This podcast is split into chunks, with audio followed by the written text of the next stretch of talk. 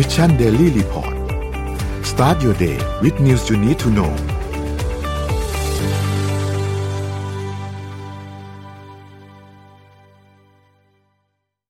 สวัสดีครับยินดีต้อนรับเข้าสู่ Mission Daily Report ประจำวันที่ 9 เดือนธันวาคม 2565 นะครับ วันนี้คุณอยู่กับเรา 3 คนอีกท่านหนึ่งกำลังตามเข้ามานะครับ สวัสดีพี่ปิ๊กครับ สวัสดีครับ ครับ เดี๋ยววันนี้เราอัปเดตเรื่องราวต่างๆกันนะครับ วันนี้วันศุกร์นะครับ เดี๋ยวไปดู ข้อมูลสแต็กกันก่อนครับ ไปครับ เริ่มต้นกันที่เซตบ้านเรานะครับ อยู่ที่1,620.49นะครับ ติดลบ0.11%นะครับ ตัดมาครับคุณต่างประเทศครับ หุ้นต่างประเทศนะครับดาวโจนส์นะครับไม่มีการขยับตัวนะครับบวกขึ้นมาประมาณ 1.58 จุดนะครับ NASDAQ ครับติดลบ 0.51%นะครับ NYSE ครับติดลบ 0.11%ฟุตซี่100 ครับติดลบ 0.07%นะครับแล้วก็หังเสงนะครับติดบวกครับ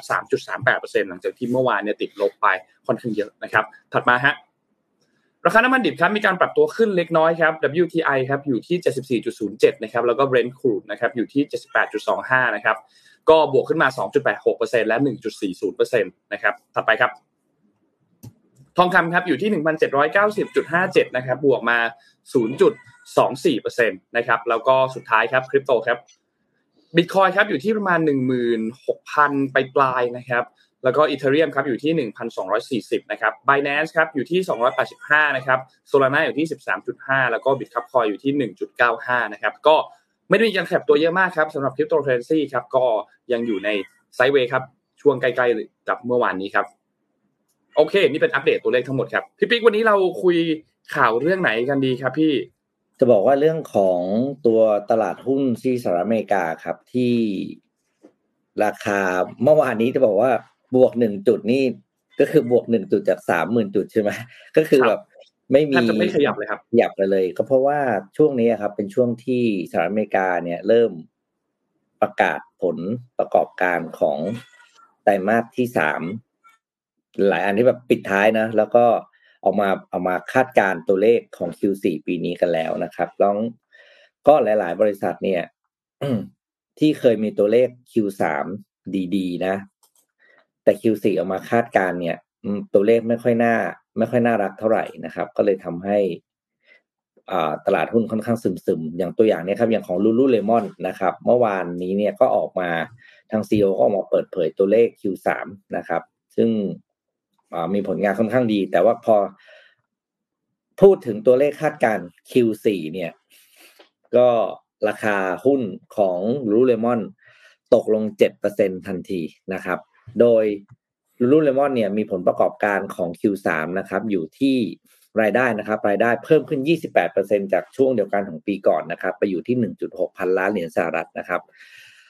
แต่พอพูดถึงตัวเลขคาดการของ Q4 เนี่ยกลายเป็นว่าตัวเลขคาดการณ์ของ Q4 เนี่ยยอดขายคาดการณ์ลดลง 22%จาก Q3 นะครับ ก็เรียกว่าเป็นเป็น expected income ที่ไม่ค่อยดีนักนะครับ เนื่องจากว่าสัญญาณการสั่งซื้อเนี่ยมันวัดได้จากช่วงอะไรนะ Thanksgiving ที่ผ่านมานะครับ ตัวเลขช่วง Thanksgiving ไม่เป็นไปตามที่คาดหวังนะครับทำให้แน่นอนว่าพอ Thanksgiving ซึมเนี่ยปกติก็จะซึมยาวไปถึงช่วงคริสต์มาสนะครับทำให้ผลประกอบการเนี่ยดูแล้วเนี่ยไม่ค่อยดีเท่าไหร่นะครับ แต่อย่างไรก็ตามนะผลประกอบการตลอดทั้งปีนะครับ ของลูลูเลมอนเนี่ยคาดการณ์ว่าจะปิดยอดขายที่ 7.94 พันล้านเหรียญนะครับ ก็เพิ่มขึ้นจากตัวคาดการนิดหน่อยนะครับเพราะคาดการไว้ที่ 7.86 พันล้านเหรียญนะครับ ก็แปลว่าอ่า แม้ว่าจะจะ meet expectation นะครับ แต่การคาดการณ์เนี้ยไม่ใช่การคาดการณ์ที่เติบโตมากนะจากช่วงกันของปีก่อน ต้องมาเรียนนะครับว่าลูลูเลมอนเนี่ย เคยขายดีมากในช่วงปี 2020 นะครับ แบบโอ้โหถ้าคนจำได้นะทุกคนต้องหันมาอยู่ อยู่บ้านแล้วก็เล่นฟิตเนสที่บ้านนะครับ เรื่องราวลูเลมอนเสร็จธุรกิจขยายตัวมากลูเลมอนก็ไปซื้ออ่า Mirror Startup Application ที่ออกกำลังกายผ่านกระจกอันนึงใหญ่ๆนะแล้วก็ตัว Mirror เนี่ย ไม่ได้สร้างรายได้ได้ตามที่คาดหวัง คือดีช่วงนั้นนะพอโควิดเริ่มซาในปี 2021 ปุ๊บ Mirror ก็รายได้ไม่ค่อยโอเคลูเลมอนก็ยอดขายตกมากในปี 2021 แล้วปี 2022 ปีนี้ครับ รายได้มันเติบโตจาก 2021 ไม่มาก มันแปลว่า มีสัญญาณแล้วว่าตอนนี้น่าจะเป็นยอดขายที่นิ่งแล้วของลูลูเลมอนก็เลยเป็นเป็นตัวที่บอกว่า ธุรกิจอาจจะไม่ได้กลับไปรุ่งเรืองเท่าปี 2020 นะครับ นี่คือผลว่าทำไมหุ้นถึงตก 7%ในวันเดียว อืมจริงๆ Lululemon เนี่ย นนได้ข่าวเร็วๆนี้มาว่าเดี๋ยวจะมีเข้าไทยด้วยนะพี่ปิ๊กอืม ได้ได้ข่าวมาว่าจะมีเข้าไทยด้วยแต่ว่าไม่แน่ใจว่าเป็น Q ไหนของปีหน้า คิดว่าปีหน้ามีอาจจะมีโอกาสได้เห็น Lululemon เปิดช็อปในไทยนะครับ ก็รอติดตามดูเป็นเรื่องปกติมากเลย คือแบรนด์ในฝั่ง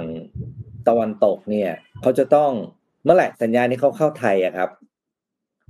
มันแปลว่าสัญญาณบ้านเขาเอ่อสัญญาณการขายที่ประเทศเขาอิ่มตัวแล้วโตไม่ได้แล้ว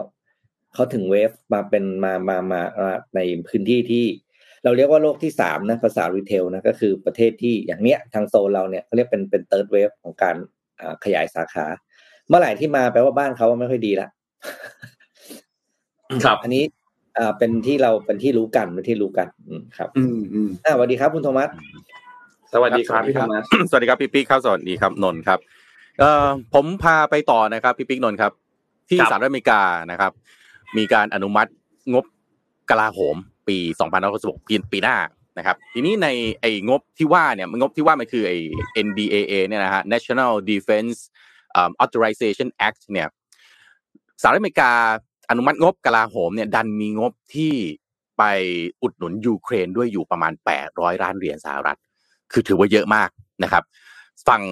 รัสเซียเองพอเห็นแบบนี้ก็เลยอยู่เฉยไม่ได้นะครับ โฆษกรัฐบาลรัสเซียก็ออกมาบอกว่า งบประมาณกลาโหมที่ดันมีงบช่วยเหลือฐานยูเครน 800ล้านเหรียญสหรัฐเนี่ยนี่มันแสดงออกชัดเจนนี่ว่าสหรัฐเองต้องการที่จะงัดกับรัสเซียตรงๆ ใช่ไหมนะครับรอยเตอร์สนะครับก็รายงานนะครับโฆษกก็คือดิมิทรีเพสกอฟเนี่ยบอกนักข่าวในการแถลงข่าวนะครับในวันสองวันที่ผ่านมาเนี่ยบอกว่ารัสเซียมองว่างบประมาณกลาโหมของสหรัฐ แสดงให้เห็นถึงการเผชิญหน้า ของสหรัฐอเมริกากับรัสเซียอย่างชัดเจนนะครับ โดยร่างกฎหมายที่ว่า NDAA เนี่ยนะฮะเป็นร่างกฎหมายที่ใช้จ่ายช่วยเหลือทางทหารของสหรัฐอเมริกาให้แก่ยูเครนนั้นเนี่ยได้รับการอนุมัติจากฝ่ายนิติบัญญัติของสหรัฐอเมริกาเมื่อวันที่ 6 ธันวาคมนี้นะครับ นี่ถือเป็นการเผชิญหน้าตรงๆกับรัสเซียนะครับ โดยเปสคอฟบอกว่าเอกสารที่ได้รับการรับรอง มีลักษณะการเผชิญหน้าอย่างรุนแรงที่เกี่ยวข้องกับประเทศของเรา นะครับทั้งนี้เนี่ยกฎหมายการอนุญาตการป้องกันประเทศปีงบประมาณ 2023 นะครับหรือ NDAA เนี่ยอนุญาตให้มีการใช้จ่ายเพิ่มเติมสำหรับโครงการริเริ่มความช่วยเหลือด้านความมั่นคงของยูเครนนะครับซึ่ง 800 ล้านเหรียญสหรัฐเนี่ยเยอะไม่เยอะดูว่าเพิ่มขึ้นเท่าไหร่เพิ่มขึ้น 500 ล้านเหรียญสหรัฐนะครับ 500 ล้านเหรียญสหรัฐเพิ่มขึ้นมากกว่า 2 เท่าอีก ซึ่งการเพิ่มขึ้นเนี่ยเป็นไปตามคำขอของประธานาธิบดีโจไบเดนนะครับเป็นคนขอเรื่องนี้มา โดยร่างกฎหมายที่ว่าเนี่ยยังระงับข้อจำกัดบางประการเกี่ยวกับสัญญาสำหรับอาวุธนะฮะเพื่อสนับสนุนยูเครน แล้วก็คาดว่าจะผ่านการพิจารณาของทั้งวุฒิสภา แล้วก็สภาผู้แทนราษฎรในเดือนนี้ แล้วก็จะถูกส่งไปยังทำเนียบขาวเพื่อให้ไบเดนเองเป็นผู้ลงนามกฎหมาย ที่จะพร้อมบังคับใช้ในระยะต่อไปนะครับรอยเตอร์ก็อยังรายงานอีกนะครับว่าสมาชิกสภานิติบัญญัติของสหรัฐเนี่ยตกลงที่จะให้ความช่วยเหลือด้านความมั่นคงเพิ่มเติมแก่ยูเครน ไปเรื่อยๆนะครับตามร่างกฎหมายนโยบายกลาโหม ซึ่งกฎหมายทั้งหมดเนี่ยที่ออกมา NDAA เนี่ยนะฮะมูลค่าเนี่ยแปดแสนห้าหมื่นแปดพันล้านเหรียญสหรัฐนะครับงบประมาณไอ้งบประมาณดูแลประเทศเขานี่เยอะมากจริงนะพี่ปิ๊กนะแปดแสนห้าหมื่นแปดพันล้านเหรียญสหรัฐนะฮะแต่ในนั้นมีแปดร้อยล้านเหรียญที่จะเป็นงบประมาณที่แบบอุดหนุนช่วยยูเครน โดยร่างกฎหมายที่ว่าเนี่ยก็จะเสริมความแข็งแกร่งให้กับความริเริ่มป้องกันแปซิฟิกหรือ Pacific Deterrence Initiative ด้วยเงินลงทุนใหม่ 11,500 ล้านเหรียญสหรัฐนะครับแล้วก็อนุญาตให้ใช้กฎหมายTaiwan Enhanced Resilience Act ปี 2022 ซึ่งเป็นกฎหมายเพื่อเพิ่มความร่วมมือด้านความมั่นคงกับไต้หวัน อันนี้ใช้เงินอีก 10,000 ล้านเหรียญสหรัฐในระยะเวลา 5 ปี นะครับอย่างไรก็ดีเนี่ยกฎหมาย NDAA เวอร์ชันล่าสุดเนี่ยเป็นนโยบายการตั้งค่าการเรียกเก็บเงินที่ต้องผ่านสำหรับกระทรวงกลาโหมสหรัฐ ซึ่งเป็นผลมาจากการเจรจาหลายเดือนระหว่างพรรคพรรคริพับลิกันเอง แล้วก็พรรคเดโมแครตในวุฒิสภา แล้วก็สภาผู้แทนราษฎรนะครับ ร่างกฎหมายโดยรวมเนี่ยอนุญาตให้ใช้จ่ายด้านการป้องกันมากกว่าที่ประธานาธิบดีไบเดนยื่นขอถึง 45,000 ล้านเหรียญสหรัฐ เนื่องจากผู้เจรจาในสภาคองเกรสเนี่ยพยายามที่จะแก้ไขผลกระทบของเงินเฟ้อทั่วโลกนะครับแล้วก็ให้ความช่วยเหลือด้านความมั่นคงเพิ่มแก่ยูเครนรวมถึงไต้หวันด้วย ซึ่งกฎหมาย NDAA เนี่ยนะครับตั้งแต่ปี 2504 เป็นต้นมาแล้วเนี่ยนะครับกล่าวถึงทุกอย่างตั้งแต่การเพิ่มค่าจ้างสำหรับกองทัพสหรัฐนะครับค่าจ้างกองทัพสหรัฐนี่อยู่ประมาณ 4-5%การเพิ่มจำนวนหรือเครื่องเรือแล้วก็เครื่องบินที่สามารถซื้อได้ไปจนถึงวิธีการจัดการกับจีนแล้วก็รัสเซีย เนื่องจากเป็นกฎหมายที่ต้องผ่านฝ่ายนิติบัญญัติแล้วก็กฎหมาย NDAA เนี่ยเป็นเครื่องมือในการริเริ่ม จะเรียกว่าทุกสิ่งทุกอย่างก็ได้ครับนโยบายไต้หวัน นโยบายจีนนะครับ จะไปแถบไหนก็ตามเนี่ยดู NDAA เนี่ยเป็นต้นน้ำของแทบจะหลายสิ่งหลายอย่างเลยนะครับ ซึ่ง NDAA ประจำปีงบประมาณที่จะถึงนี้ รวมถึงบทนิติบัญญัติที่เรียกร้องโดยสมาชิกของพรรครีพับลิกันหลายคนในสภาคองเกรสเนี่ย กำหนดให้รัฐมนตรีกระทรวงกลาโหม ต้องช่วยเหลือตามข้อบังคับที่กำหนดนะครับ โดยร่างกฎหมายนี้ก็เพื่อเพิ่มกำลังผลิตอาวุธยุทโธปกรณ์นะครับในการที่ยกเลิกข้อจำกัดบางอย่าง เกี่ยวกับสัญญาสำหรับอาวุธยุทโธปกรณ์เพื่อสนับสนุนยูเครน แล้วก็ร่างกฎหมายอนุมัติให้มีเงินทุนมากขึ้น เพื่อพัฒนาอาวุธความเร็วเหนือเสียง ปิดโรงเก็บเชื้อเพลิง Red Hill Bulk ซึ่งอันนี้อยู่ในฮาวายนะครับแล้วก็ซื้อระบบอาวุธที่มีอยู่ รวมถึงเครื่องบินขับไล่ต่างๆนะครับ เรือต่างๆด้วยนะฮะแล้วก็ NDAA นี่ไม่ใช่กฎหมายฉบับสุดท้ายที่จะใช้ใช้จ่ายด้านเรื่องเกี่ยวกับกฎหมายการซื้ออาวุธยุทโธปกรณ์นะครับสภาคองเกรสเนี่ยจะต้องผ่านร่างกฎหมายจัดสรรเพื่อให้อำนาจตามกฎหมายแก่รัฐบาลในการใช้จ่ายเงินของรัฐบาลกลางด้วย NDAA นี่ดูภาพรวมแล้วน่าสนใจมากพี่ปิ๊กผมว่าน่าจะไม่มีนโยบายเออไม่น่าน่าจะไม่มีกฎหมายไหนที่อนุมัติงบประมาณใหญ่กว่านี้แล้วมั้งในโลกนี้ แปดแสนห้าหมื่นแปดพันล้านเหรียญสหรัฐมหาศาลมากนะครับ แล้วก็ไม่ได้เกี่ยวกับประเทศเขาประเทศเดียวด้วย เกี่ยวกับทั้งโลกเลยนะครับอะนี่อัปเดตล่าสุดนะฮะสดๆร้อนๆเลยครับ โอ้ครับ บ้านเราว่ายังไงดีฮะ เรื่องนี้ เรื่องเรื่องทหารทหารแบบนี้ว่าไงดีฮะงบลับ ครับผมเรียกเขาเรียกงบลับ บ้านเราบ้านเราไม่ค่อยรู้ฮะบ้านเราไม่ค่อยไม่ค่อยดูเปิดบ้านเขาเปิดอ๋อไม่ค่อยดูไม่ค่อยดูนะฮะ อันนี้นงพาไปดูข่าวถัดไปครับ เกี่ยวกับเรื่องของดีมานทั่วโลกตอนนี้นะครับ คือตอนนี้คนกังวลเรื่องหนึ่งกันเยอะก็คือเรื่องของภาวะถดถอยทางเศรษฐกิจใช่ไหมครับ ซึ่งในหลาย ๆ ประเทศตอนนี้เนี่ยก็เริ่มตัวเลขเริ่มสะท้อนออกมาแล้วนะครับ ยกตัวอย่างที่ญี่ปุ่นครับที่ญี่ปุ่นเนี่ยนะครับมีข้อมูลออกมาอันนึงจากทางการของญี่ปุ่นเนี่ยรายงานว่า ตอนนี้ญี่ปุ่นขาดดุลเนี่ยในเดือนตุลาคมเนี่ยนะครับขาดดุลการค้า 15,000 ล้านดอลลาร์สหรัฐนะครับ ซึ่งเป็นตัวเลขที่ค่อนข้างสูงกว่าที่นักเศรษฐศาสตร์เขาเคยมีการคาดการณ์กันไว้นะครับและที่สำคัญคือตัวเลขการส่งออกเนี่ยนะครับ โตขึ้นจากปีที่แล้วเพียงแค่ 25.3%นะครับซึ่งชะลอตัวลงจากเดือนกันยายนเนี่ย 28.9%นะครับส่วนตัวเลขการนำเข้าเนี่ยพุ่งขึ้นมาอยู่อยู่ที่ 53.5%นะครับจากปีก่อนที่ 45%นะครับซึ่ง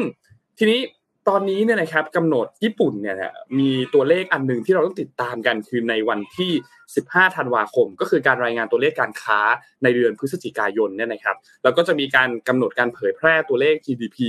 ใน Q3 ซึ่งเป็นการจะเผยแพร่กันเนี่ยนะครับ ในช่วงเร็วๆนี้ด้วยนะครับ ทีนี้ตอนนี้เนี่ยตัวเลขหลายๆอย่างอย่างที่บอกครับว่าการส่งออกเนี่ยมันเริ่มชะลอตัวแล้ว เป็นเทรนด์อันหนึ่งที่วันนั้นพี่เป๊กเองก็เล่าเอามาเล่าให้เราฟังใช่ไหมครับว่าพอส่งออกมันเริ่มชะลอตัวเนี่ย GDP ก็ต้องไปพึ่งจากอันอื่นๆแทนละไม่ว่าจะเป็นการใช้เงินของภาครัฐ การลงทุนของภาคเอกชน หรือว่าการ consumption ภายในประเทศนะครับตอนนี้เนี่ยธนาผู้ว่าการธนาคารกลางญี่ปุ่นนะครับคุณฮารุฮิโกะคุโรดะเนี่ยนะครับก็ได้มีการพูดถึงจุดยืนอันหนึ่ง ของ Bank of Japan หรือว่าธนาคารกลางญี่ปุ่นนะครับ บอกว่าตอนนี้เนี่ยอัตราเงินเฟ้อพื้นฐานของญี่ปุ่นเนี่ยในเดือนพฤศจิกายนเนี่ยอยู่ที่ 3.6%ซึ่งต้องบอกว่าเป็นตัวเลขที่สูงที่สุดในรอบ 40 ปี และสูงกว่าที่เขาตั้งเป้าหมายไว้ที่ 2%ด้วยนะครับแต่อย่างไรก็ตามครับแนวโน้มของนโยบายการเงินแบบผ่อนคลาย ของญี่ปุ่นเนี่ยก็ยังคงน่าจะดำเนินต่อไป จะไม่มีการขึ้นประดอกเบี้ยนโยบายแม้ว่าเศรษฐกิจจะมีการหดตัว ซึ่งทางแบงก์เจแปนเนี่ยบอกว่าเขาต้องการเห็นตราเงินเฟ้อที่ยั่งยืน ซึ่งตราเงินเฟ้อที่เห็นตอนนี้เนี่ยยังไม่ค่อยยั่งยืนสักเท่าไหร่นะครับก็ยังไม่ได้มีการปรับในเรื่องของอัตราดอกเบี้ยในช่วงเวลาตอนนี้นะครับนอกจากที่ญี่ปุ่นแล้วเนี่ยยังมีอีกจุดหนึ่งครับคือที่จีนครับ ที่จีนเนี่ยมีตัวเลขอันหนึ่งนะครับที่ออกมาเมื่อวันที่ 7 ธันวาคมที่ผ่านมามีการรายงานตัวเลขส่งออกและตัวเลขนำเข้าประจำเดือนพฤศจิกายนนะครับในเดือนนี้เนี่ยตัวเลขการส่งออกเนี่ยติดลบ 8.7%ส่วนตัวเลขการนำเข้าเนี่ยติดลบ 10.6%ซึ่งซึ่งต้องบอกว่าทั้งคู่ตัวเลขทั้งคู่เนี่ยแย่ที่สุดตั้งแต่เดือนกุมภาพันธ์ปี 2020 นะครับและเป็นตัวเลขติดลบที่มากกว่าที่ตลาดคาดการไว้ด้วยนะครับคือตลาดเนี่ยเขาคาดการตัวเลขส่งออกเนี่ยเขาคาดการไว้ที่ 3.5% นะครับติดลบนะ แต่ว่าสุดท้ายตัวเลขออกมาติดลบ 8.7 ส่วนตัวเลขของเอ่อนำเข้าเนี่ยนะครับคาดการไว้ที่ติดลบ 6%สุดท้ายออกมาติดลบ 10.6%ซึ่งแย่กว่าที่คาดไว้พอสมควร นอกจากนี้มูลค่าการส่งออกของจีนเองก็ลดลงสู่ระดับประมาณ 2.96 แสนล้านดอลลาร์ด้วยนะครับ ซึ่งถือว่าเป็นระดับที่ต่ำที่สุดตั้งแต่เดือนเมษายนที่ผ่านมานะครับทำให้ตอนนี้เนี่ยต้องบอกว่าหลาย ๆ จุดเนี่ยอย่างที่บอกมีการล็อกดาวน์มีการปิดเส้นทางการขนส่ง โดยเฉพาะอย่างนี้คือจากท่าเรือเนี่ยนะครับ ซึ่งอุปสงค์ตอนนี้ก็ค่อนข้างอ่อนแอกันทั้งประเทศและต่างประเทศด้วยทั้งในและต่างประเทศเนี่ยนะครับ ก็ต้องบอกว่ามีแรงกดดันหลายจุดที่ตอนนี้จีนเนี่ยกำลังเผชิญอยู่รวมถึงทั่วโลกเองก็กำลังเผชิญกับตัวอุปสงค์ที่ ดูเหมือนว่าจะอ่อนแอลงในช่วงอีก2อสเดือนข้างหน้านะครับ ที่เขาคาดการณ์กันเนี่ยคือในเดือนมกราคมเนี่ยนะครับจะเป็นเดือนที่ตัวเลขการค้าของจีนเนี่ยอยู่ในระดับที่ต่ำที่สุดโอเคโควิดซีโร่โควิดรวมถึงอุปสงค์จากต่างชาติเนี่ยก็มีผลค่อนข้างเยอะ แต่ที่จีนเนี่ยจะมีเทศกาลหยุดยาวปีใหม่จีนด้วยนะครับเพราะฉะนั้นก็น่าจะเป็นตัวเลขที่ค่อนข้างที่จะต่ำที่สุดด้วยเช่นเดียวกันนะครับ หลังจากนี้เนี่ยก็อยากให้ทุกท่านติดตามดูครับสำหรับใครที่ทำธุรกิจที่เกี่ยวข้องกับที่จีนด้วยเนี่ยนะครับ แหล่งข่าวในจีนตอนนี้เนี่ยก็มีหลายข้อมูลเลยที่มีการผ่อนคลายมาตรการการตัวซีโร่โควิดแล้วคิดว่าในไตรมาสที่3ไตรมาสที่4ช่วงครึ่งปีหลังของปีหน้าเนี่ยเราน่าจะได้เห็นตัวเลขต่างๆ ดีมากยิ่งขึ้น โดยเฉพาะอย่างยิ่งคือการผ่อนคลายนโยบายสำหรับที่จีนเนี่ยนะครับ ก็ รอติดตามดูนะครับ จีนปีนี้เนี่ยเขายังคงตั้งเป้าการโตของ GDP อยู่ที่ประมาณ5%นะครับแต่พอดูปัจจัยหลาย ๆ อย่างตอนนี้แล้วเนี่ยก็ดูแล้วน่าจะเป็นแบบอาจจะยากนิดนึงเป็นเป้าหมายที่ค่อนข้างสูงพอสมควรนะครับ ก็รอติดตามดูครับว่าที่จีนกับนโยบายซีโร่โควิดหลังจากนี้เนี่ยจะเป็นอย่างไร แต่ว่าตัวเลขนำเข้าส่งออกตอนนี้เนี่ย ไม่ค่อยดีสักเท่าไหร่ครับ อืมนี่เสียงแมวแว่วๆป่ะ ใช่ไหมเสียงแมวร้องเงาเงาอยู่ครับ เช้านี้ร้องตั้งแต่ตีห้าเลยครับ วันนี้ไม่รู้จะเอาอะไรข้าวก็เติมให้ ประตูก็เปิดให้ออก ก็ไม่หยุดร้องนะครับ ไม่รู้เหมือนกันยังเดาใจไม่ถูกครับ ยังเดาใจเจ้านายไม่ถูกเดี๋ยวพาไปดูเรื่องรถตลาดรถยนต์นิดหนึ่งครับ ช่วงปีสองพันยี่สิบสองเนี่ย อย่างที่เรารู้กันว่ามีปัญหาเรื่องของอ่ารัสเซียยูเครนนะครับ แล้วก็ สิ่งที่เกิดขึ้นคือชาติตะวันตก แบรนด์ที่มาจากฝั่งตะวันตกก็หลายหลายแบรนด์เขาก็เลิกนะเลิกธุรกิจถอนตัวจากทางรัสเซียอะไรเงี้ยเพื่อเป็นการแซงชั่นอะไรก็แล้วแต่นะครับ นี้สิ่งที่เกิดขึ้นแน่นอนหนึ่งในธุรกิจที่ทยอยออกไปก็คือรถยนต์นะครับ ตอนนี้ยอดขายรถยนต์ในจีนเนี่ยไอ้โทษโทษในในรัสเซียเนี่ยก็ไม่เติบโตนะครับ เพราะ มีการสั่งซื้ออะไรที่น้อยลงไปตามตามตามสภาพนะครับ แต่ประเด็นก็คือในช่วงเวลาที่แบรนด์รถยนต์จากตะวันตกทยอยออกไปเนี่ย มันเป็นช่วงเวลาทองของแบรนด์รถจีนครับ เพราะว่าจีนเนี่ยเขาก็ไม่ออกจากรัสเซียใช่ไหมมันกลายเป็นว่าพอไม่มีรถอื่นให้ซื้อเนี่ย จีนก็เลยต้องบอกว่าได้อานิสงส์จากการที่ตลาดรถยนต์ของรัสเซียเนี่ย ลดลงนะครับ คือปี 2022 นะครับ ตัวเลขมูลค่าตลาดรถยนต์ใหม่นะครับที่เขาเรียกว่า NL LVC ในกลุ่มนะ Light Commercial Vehicle เนี่ย ยอดขายลดลง 61%จากปีที่แล้วนะครับ แต่ประเด็นก็คือ คนที่ในมันจากการลดลงเนี่ย มันมีแบรนด์จากจีนที่ได้ผลประโยชน์ก็คือแบรนด์สามแบรนด์หลักๆที่ในข่าว พูดชื่อมานะครับ เช่น Geely นะครับ เช่น Great Wall Motor เนี่ยนะครับ ตอนนี้ทำให้ยอดขายของรถยนต์ในจีนเนี่ยนะครับ โดยเฉพาะในสองสามเดือนหลังเนี่ยจะเห็นว่าจากกราฟนะพอดีส่งกราฟเข้าไปให้ในในในในส่งภาพประกอบเข้าไปแล้วฝากเอาขึ้นด้วย ในเดือนพฤศจิกายนนะครับ ยอดขายหนึ่งในสามของรถยนต์ใหม่ เป็นรถยนต์จากจีน แล้วดูยอดขายย้อนหลังไปเดือนตุลากันยานะครับ ก็ไต่ระดับขึ้นมาเรื่อยๆนี่เป็นสัญญาณเลยว่ายิ่งถ้าเกิด ทางยูเครนรัสเซียเนี่ยยืดเยื้อไปเรื่อยๆเนี่ยนะต่อไปเนี่ยยอดขายรถใหม่จะกลายเป็นรถจีน แทบจะเรียกว่า นี่ก็เห็นไม่มีแนวโน้มว่าจะลดลงเลยนะครับดีไม่ดีอาจจะครึ่งของรถยนต์ใหม่เป็นรถจากจีนก็ได้ ก็เป็นสิ่งที่น่าสนใจมากยกตัวอย่างอย่างเช่นนะครับ อย่างรถยนต์ของอ่าเขาใช้คำอ่ารถรถ Haval นะครับ Haval เนี่ย Haval Chery Geely เนี่ยสามคนเนี่ยรวมขายรวมกันเนี่ยนะ double เลยนะ ตอนนี้คือในเดือนพฤศจิกายนอย่างเดียวสามแบรนด์เนี่ยขายรวมกันหนึ่งหมื่นหกพันหนึ่งร้อยสามสิบแปดคัน ซึ่งเป็นยอดขายที่สองเท่าของเมื่อที่ขายมาตอนต้นปี แล้วก็มีแนวโน้มว่าจะขายเพิ่มขึ้นเรื่อยๆนะครับ เห็นยอดขายรถยนต์นี้แล้วก็ก็เสียดายโอกาสแทนแบรนด์ทางชาติตะวันตกนะแต่เราก็เข้าใจได้เพราะเรื่องมันมีนโยบายอื่นที่สำคัญกว่านะครับ ก็จีนก็ได้ประโยชน์จากส่วนนี้ไป ครับพี่ ปิ๊กพี่เนยพูดถึงรถยนต์แล้วพามาพาพามาคุยรถยนต์ดีไหมในประเทศต่อไหมดีเลยพี่ใครพี่โทเอ่อมัสใครตอนนี้ตอนนี้เพื่อนบน Facebook นี่มีใครยังไม่จองเทสลาครับเหมือนเอ๊ะทำไมทุกคนเขาจองเทสลากันหมดเลยนะฮะเหมือนโดนป้ายยาทุกวันทุกวันนะครับ ก็อะผมพี่ปิ๊กนนท์อะเราก็ได้ไป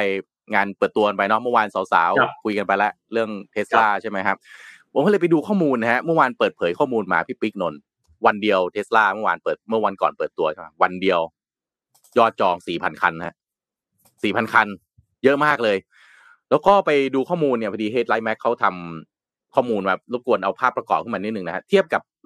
รถอื่น ๆ ที่ในงานมอเตอร์เอ็กซ์โปเนี่ยเอ่อสิบอันดับแบรนด์ที่มียอดจองรถยนต์สูงสุดครึ่งแรกช่วงงานมอเตอร์เอ็กซ์โปนะฮะทั้งหมดเนี่ยหนึ่งหมื่นหนึ่งพันห้าร้อยสิบแปดคันเนี่ยนะฮะโอ้เทสลาเนี่ยสี่พันนะ เทสเทสลานี่คือไม่ได้จองในงานมอเตอร์เอ็กซ์โปนะครับเพราะไม่ได้ออกมอเตอร์เอ็กซ์โปนะแต่ดูยี่ห้ออื่นเนี่ยนะโตโยต้าฮอนด้าอิซูซูเนี่ยโตโยต้าสองพันสามร้อยคันฮอนด้าหนึ่งพันสองคัน ก็อาจจะแบบเอ๊ะคือ คือเพราะว่าเทสลามันเปิดจองวันนี้วันเดียวแรกเลยหรือเปล่า แต่ว่าแบรนด์อื่นๆ เนี่ยเขาเขาคุณก็แบบยังไงอะมันขายได้ทั้งปีมันซื้อได้ทั้งปีนะ มันก็เลยแบบอ่ายอดห่างขนาดนี้ไหมแต่ว่า ตรงนี้มันก็ทำให้เห็นเหมือนกันนะว่า เออ เรียกว่ากระแสมาแรงมากนะฮะก็ถ้าไปดูยอดเฉพาะ EV นะเฉพาะ EV เนี่ยเขาบอกว่าใน Motor Expo ตอนนี้เนี่ย ยอด EV เนี่ยคือทะลุเป็นหมื่นคันนะฮะรถเก๋งรถ SUV อะไรพวกนี้เนี่ย คือมาแบบว่ามาเต็มมากคนเหมือนว่าค่อนข้างตื่นตัวกับกระแสรถ SUV มากๆนะครับ ซึ่งกลุ่มรถยนต์ไฟฟ้าแบรนด์จีน ญี่ปุ่นยุโรปอเมริกาเนี่ย เขาบอกว่าสร้างปรากฏการณ์ใหม่เลยนะฮะเซลล์หลาย ๆ แบรนด์นี่แทบไม่มีเวลาพักเลยนะทำยอดจองเพิ่มขึ้นแบบเต็ม ๆ เลยนะฮะยกตัวอย่างอย่าง MG เนี่ยเขาเปิด MG4 Electric นะฮะราคาเปิดตัวนี่8 6 0 0 0นะฮะแล้วก็ตัวท็อปเนี่ย9 6 0 0 0เอ่อได้ยอดจองไป 1,598 คัน อันนี้เขาเตรียมส่งมอบนี่เดือนธันวาคมนะครับ แล้วก็ทาง Great Wall เมื่อกี้พี่ปิ๊กพูด h a w a l ใช่ไหม h a w a l ก็คือ Great Wall Motor เนี่ยเปิดตัว Aura Grand Cat ด้วยนะครับ แล้วก็มี Good Cat มี Grand Cat นะฮะก็อันนี้เดี๋ยวนะผมดูจำนวนรถยนต์นิดนึงอาจจะไม่บอกว่าได้กี่คันนะครับ ก็เลยอยากชวนคุยครับพี่ปิ๊กนนท์คิดว่าการมาครับของเทสลากระเทือนอะไรกับภาพอุตสาหกรรมไหมผมว่าแน่ ๆ นะ ด่านหน้าโดนก่อนแน่ ๆ คือ grey market การที่อ่าเทสลาใช่มามาแบบนี้แล้วก็จะส่งมอบรถภายในสองสามเดือนเอ่อเรียกว่าสามสี่เดือนข้างหน้าเนี่ย grey market ปล่อยของไม่ทันนี่ก็คือดอยเต็มมือแน่นอน จริงแต่ว่าอันต่อไปเนี่ย dealer อะ dealer มองไงฮะพี่ปิ๊กนนท์มองไง dealer รถยนต์เพราะว่าเทสลาเนี่ยขายรถยนต์เนี่ยคือจองผ่าน ผมคุยกับ Tesla advisor นะก็คือน้องๆเขาเขาไม่มีเซลล์นะคือ Tesla advisor นี่คือแนะนำข้อมูลรถยนต์อย่างเดียว แต่จะซื้อจะจะซื้อจะจองจะอะไรเนี่ย ลูกค้าอย่างเราต้องไปทำบนเว็บไซต์หมด แล้วเขาก็เล่าว่าอะคุณทำข้อมูลบนเว็บไซต์เสร็จปั๊บออเดอร์มันจะส่งไปที่เซี่ยงไฮ้ทันที แล้วก็ผลิตปุ๊บปั๊บปุ๊บปั๊บส่ง ส่งมาที่เมืองไทยคุณก็รอรับรถเอง การติดต่อมาจะติดต่อกลับมาจากทางแบงค์นะธนาคารที่เราไปนะจะซื้อสด หรือว่าจะซื้อผ่อนเนี่ยแบงค์จะเป็นคนติดต่อมา เสร็จแล้วพอได้หมายเลขรถยนต์เนี่ยคุณก็เอาไปที่ขนส่งไปขอทะเบียนเองโหผมก็คิดในใจคนนี้เทสลาแทบจะไม่ต้องมีพนักงาน คือพนักงานที่ตัวเองมีเนี่ย น้อยมากเลยนะมันต้นทุนตัวเองก็คือต่ำมาก แต่ว่าเดมันเป็นการปฏิวัติรูปแบบการขายไหมฮะ คือจากเดิมเนี่ยคุณขายของเนี่ย คุณต้องมี dealer ใช่ไหมมีสาขามีนู่นมีนี่นั่นเยอะครับต่อไปไม่ต้องมีหรือเปล่าเทสลาก็อาจจะมีสาขาเป็นโชว์รูมสักสี่ห้าที่ทั้งประเทศอร์วิสเซ็นเตอร์เป็น service center เป็นเตอร์ Dealer เป็นศูนย์ส่งมอบรถ ราคาก็จะถูกมาก อ่าพี่เออพี่ปิ๊กมองไงอะพี่ปิ๊กเรื่อง retail นี่มีประสบการณ์เยอะ คือถ้าถามตัวเอาเรื่องของ ผมเราคุยเรื่องของสภาพของอุตสาหกรรมรถอย่างเดียวแล้วกันเนาะเพราะเรื่องรถอะไรผมไม่รู้เรื่องรถสเปคอะไรไม่ต้องไม่ต้องนี่อยู่แล้วอ่าสิ่งที่แน่นอนคือต่อไปนี้เนี่ย ผมคิดว่ารูปแบบการ ระบบ supply chain ของรถเนี่ยต่างแน่ๆโดยเฉพาะจากขั้นตอนของรถไปจนถึงลูกค้าอืมอย่างเราเราๆเนี่ย มันเปลี่ยนแล้วมันเปลี่ยนมือแน่ๆเพราะทุกคนจะมีคำถามเลยในเมื่อ เทสลายังสามารถทำให้คนซื้อของเป็นล้านบาทสองล้านบาทเนี่ยบนเว็บไซต์ได้ แล้วทำไมแบรนด์อื่นถึงจะทำไม่ได้โดยเฉพาะรถที่จะไม่ต้องการ modify อะไรมากแบบหยิบนู่นใส่นี่อะไรอย่างเงี้ยนะ คือจริงๆแล้วการขายรถบนเว็บเนี่ยไม่ได้มีอ่าเทสลาไม่ได้ทำเป็นแบรนด์แรกนะครับ แต่ว่าอ่าฮอนด้าเองก็เคยทำนะที่สหรัฐอเมริกาทำมาก่อนด้วย ซื้อซื้อรถทั้งคันนี่แหละล้านกว่าบาทเนี่ย ที่รถก็จะที่นู้นก็จะประมาณหกหมื่นเหรียญมั้งห้าหมื่นหกหมื่นเหรียญอย่างเงี้ยนะครับ ก็ สั่ง customize ทางเว็บเลยนะ คุณโทมัสแบบเหมือนคุณโทมัสสั่งประกอบอืมอะไรอะประกอบโมเดลบ้านเลยอะเอาเบาะสีนี้ครับเอานู่นนี่นั่นแล้วก็ทุกอย่างเขาก็จะไปผลิตมาตามออเดอร์ที่เราจิ้มไปนะครับงั้นอันแรกโมเดลการขายเปลี่ยนพอโมเดลการขายเปลี่ยนปุ๊บเนี่ยศูนย์บริการที่ที่จะมีอยู่ปัจจุบันนี้ มันต้องต้องมีสองส่วนอยู่ด้วยกันก็คือ ขายแล้วก็ซ่อมใช่ไหคมรับทีนี้อืมต่อไปเนี่ย ขายเนี่ยไม่ต้องมีแล้วก็จะมีเหลือแค่อ่า ทีมที่เราเรียกว่า advisor เนาะทีนี้ต่อไปก็จะเหลือแต่ทีมซ่อม เทสลา advisor อ่านะต่อไปจะเหลือทีมซ่อม ซ่อมเนี่ย ช่างรถยนต์แบบเดิมก็จะต้องปรับตัวอ่าคือช่างซ่อมเครื่องจะไม่ค่อยเหลือละจะน้อยลงเรื่อยๆแต่จะกลายเป็นช่างที่ยกเครื่องกับอัปเดตซอฟต์แวร์แทนซึ่งซอฟต์แวร์เนี่ยเราทำอะไรแทบไม่ได้แต่มันก็ต้องมีนะเทคนิคเวลารถมันลงมันรวนอะไรอย่างเงี้ยก็ต้องมีนะครับ แล้วก็เอ่อสิ่งที่ แต่สิ่งที่จะไม่ค่อยกระทบนะถ้าถามผมแน่ๆนะเอ่อตัวถังทำสี อันเนี้ยต่อให้รถคุณจะเป็นไฟฟ้าหรือรถสันดาปนะถ้าคุณไปชนเสาไฟเนี่ยหรือคุณไปโดนไปเฉียวชนอะไรมาเนี่ย ตัวถังสีก็ยังต้องทำอยู่ แต่ว่าเอาไม่รู้ว่าบอดี้รถเป็นยังไง อันนี้ผมไม่มีความรู้จริงๆแล้วก็โครงสร้างอืมราคาผมคิดว่ารถไฟฟ้าต่อไปมันจะยิ่ง มันจะยิ่งลากให้ราถูกคาลงตลาดรไหมถเนี่ยอืมถูกลงมาเรื่อยๆ อยู่แล้วด้วยธรรมชาตินะครับอืมยกเว้นคนที่เขานิยมตลาดกลุ่มเอ่อรถที่เป็นรถน้ำมัน อันนี้เราก็ไม่ว่าเพราะเป็นความต้องการเอ่อที่ที่อีกแบบหนึ่งเพราะอย่างเอ่อผมอืมคุยเรื่องข่าวผมไปเลยแล้วกันนะครับ เพราะว่ามันต่อเนื่องพอดีนะในตลาดสหรัฐที่สหรัฐอเมริกาเนี่ยราคารถยนต์มือสองเนี่ย ตอนนี้เริ่มลดลงแล้วนะครับ ลดลงแบบยังมีนัยสำคัญด้วย เพราะว่าโอเคดีมามันน้อยลงด้วย แล้วก็รถยนต์มือสองจริงๆตอนนี้คือรถที่เป็นรถมือสองตอนนี้ส่วนมากจะเป็นรถน้ำมัน ครับอืม แล้วคนก็หันไปรถไฟฟ้ามากขึ้น เพราะว่าแน่นอนประโยชน์ของตัวรถไฟฟ้ามันก็มีหลายส่วนนะครับ เพราะฉะนั้น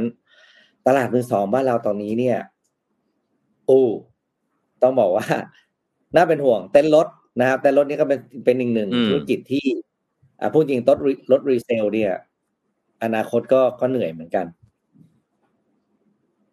ผมว่าราคารถเนี่ย ตอนนี้มันเหมือน มันจะโดนผล มันจะโดนผลกระทบปรับลงทั้งกระดานนะพี่ปิ๊ก ใช่ใช่ไหมเพราะว่ามันเหมือนกับอะยกตัวอย่างเนี่ยอะโตโยต้าเปิดตัว BZ4X เนี่ย ราคาล้านแปดล้านแปดหมื่นหกพันโดยประมาณนะครับ คือล้านแปดหมื่นหกพันมันก็แบบแหม่นะ ก็ราคาพอๆกับเทสลาเลยอะใช่ไหมฮะใช่ทีนี้รถรถรถมือสองเนี่ยนะฮะที่แบบราคาล้านล้านกว่าบาทโดยประมาณเนี้ยมันจะโดนกดให้มันต้องต่ำลงกว่านี้อีกหรือเปล่า อืม อืมน่าสนใจจริงไอการ การซื้อผ่านเว็บไซต์ที่ที่พี่ปิ๊กว่านี่จริง ๆ อย่างปอร์เช่นี่เขาเขาเวลาเขาให้ไปติ๊กอะไรผ่านเว็บไซต์เหมือนกันนะแต่ว่าคือมันต้องมีศูนย์บริการมันต้องมี dealer มันต้องมีตัวแทนจำหน่าย ซึ่งราคาตรงเนี้ยมันก็จะมีlayer ของกำไรต้องมี GP ให้กับตัวแทนจำหน่ายหลายทอดหลายทอด เพิ่มขึ้นใช่ไหมราคาก็จะสูง ทีนี้ถ้าเกิดว่าผมห่วงงี้พี่ปิ๊กผมห่วงอย่างนี้ คือเทสลาเนี่ยคุณออเดอร์เสร็จปั้งเนี่ยออเดอร์ที่น้องเทสลา a d ไวเซอร์เขาบอกผมนะในงานนะ ออเดอร์ส่งไปที่เซี่ยงไฮ้เลยแล้วเดี๋ยวรอรถส่งมาคุณรับรถเลย คือต้องผมก็ตั้งคำถามนะปะสิ่งที่การใช้รถไฟฟ้าเราได้แน่ๆคืออากาศที่ดีขึ้นนะฮะการปล่อยคาร์บอนที่ลดลง แต่ครับพอออเดอร์ส่งไปเซี่ยงไฮ้แล้วของส่งมาเลยเนี่ย ประเทศไทยได้อะไรอะเนี่ย คือเราเนี่ยเป็น supply chain ผู้ผลิตใช่ไหมจากเดิมเนี่ยรถเนี่ยมันผลิตในประเทศใช่ป่ะครับเราผลิตในประเทศเยอะนะหลายแสนคันส่งออกด้วยนะใช้รวมๆเป็นล้านคันรวมๆทั้งส่งออกทั้งในประเทศเนี่ย ถ้าแบบนี้เนี่ยต่อไปเทสลาขายในเมืองไทยสักปีหนึ่งอะแสนคันอะยกตัวอย่างอะแสนคัน ผมไม่รู้เยอะหรือแบบเป็นไปได้หรือเปล่านะเดือนละหมื่นคันเนี่ยผมว่าไม่แน่เหมือนกันอาจจะเป็นไปได้หรือเปล่า หรือรถเอาไม่ต้องเทสลาเดียวก็ได้รถอะไรก็ตามแล้วมันส่งออเดอร์ไปต่างประเทศแล้วมันส่งตรงเข้ามาแบบนี้ได้เลยเนี่ย เพื่อที่จะทำราคาให้ต่ำลงเนี่ยนะครับอุตสาหกรรมหรือ supply chain ในประเทศเนี่ย ผู้ผลิตชิ้นส่วนจะ tier หนึ่ง tier สองกี่ กี่ tier ก็ตาม หรือ dealer เองก็ตามเนี่ย เฮ้ยเราไม่เหลือส่วนแบ่งตรงนี้เลยหรือเปล่า รายได้เราหายไปหรือเปล่า แลกกับแลกกับรถยนต์ที่ที่ราคาถูกลงนะผู้บริโภคซื้อถูกลง แต่ว่าอาจได้อากาศที่ดีขึ้น แต่รายได้ตรงนี้หายไป อันนี้ก็กังวลเหมือนกันนะฮะคือแก้ไม่รู้คุณฟังเรื่องนี้ครับที่คนที่จะมีบทบาทสูงที่สุดเลยก็คือภาครัฐนะครับ ต้องไป อืมต้องไปดึงแบรนด์ต่างๆ ให้มาผลิตที่บ้านเราให้ได้ครับ ใช่ใช่กินแล้วเข้ามาแยกส่วนเนาะส่วนผลิตกับส่วนขายถูกไหมคุณโทมัสกับนนเนาะแยกกันเนาะต่างเลยเนาะส่วนผลิตเนี่ยต้องแยกมาให้ได้ แล้วก็ยังไงแล้วก็ เราก็ยังมีอ่าเขาเรียกว่าไงนะคนของเราก็ยังเข้าไปอยู่ในส่วนส่วนเรื่องของการจ้างงานในสั่งการผลิตไอการขายผมว่าพูดจริงแล้วพูดในมุมธุรกิจจริงการขายเป็นมีดีลเลอร์ไม่จาเป็นอยู่แล้วอันนี้แบบ to be fair เราก็เห็นเทรนที่เขาเรียกว่า direct to consumer ถูกไหมครับ ไนกี้เริ่มปิดเริ่มตัด dealer เริ่มตัดคนกลางออก แล้วก็ขายตรงมาที่เพียงแต่ว่าสิ่งที่มันน่าตกใจและประหลาดใจก็คือ จากของที่เราซื้อเองกับแบรนด์ปกติมันก็หลักหมื่นอันที่เป็นเป็นหลักล้านมันเลยดูแบบเฮ้ยมันเป็นจริงๆเหรอแต่ถ้าพูดถึงเทรนเนี่ยมันคือเรื่องเดียวกันเลย ตัวกลางจะค่อยหายไป สิ่งที่เราต้องทำอืม ก็คือแย่งโรงงานมาผลิตที่นี่ แต่พูดถึงถ้าเกิดว่าเราพูดถึงเรามุมมุมของรถไฟฟ้าแล้วกันนะครับ